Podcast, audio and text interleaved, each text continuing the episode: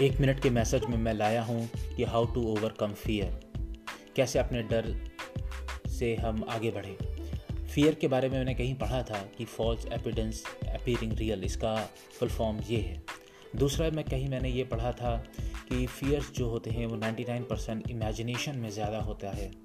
एक परसेंट कहीं वो रियलिटी बनता है। तो इससे अच्छा है कि आपका इमेजिनेशन 99 परसेंट गलत ही रहता है।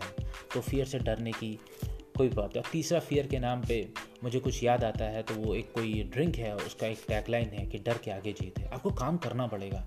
बिना काम किए अगर आप ये सोचें कि आप डर से निजात पा जाएँगे तो शायद नहीं। डर से निजात पाने के फल ये भी है कि अपनी तैयारी को ज़बरदस्त बनाइए। जब आप तैयारी ज़बरदस्त बना लेते हैं तो कॉन्फिडेंस अपने आप आ जाता है, उस डर से लड़ने का।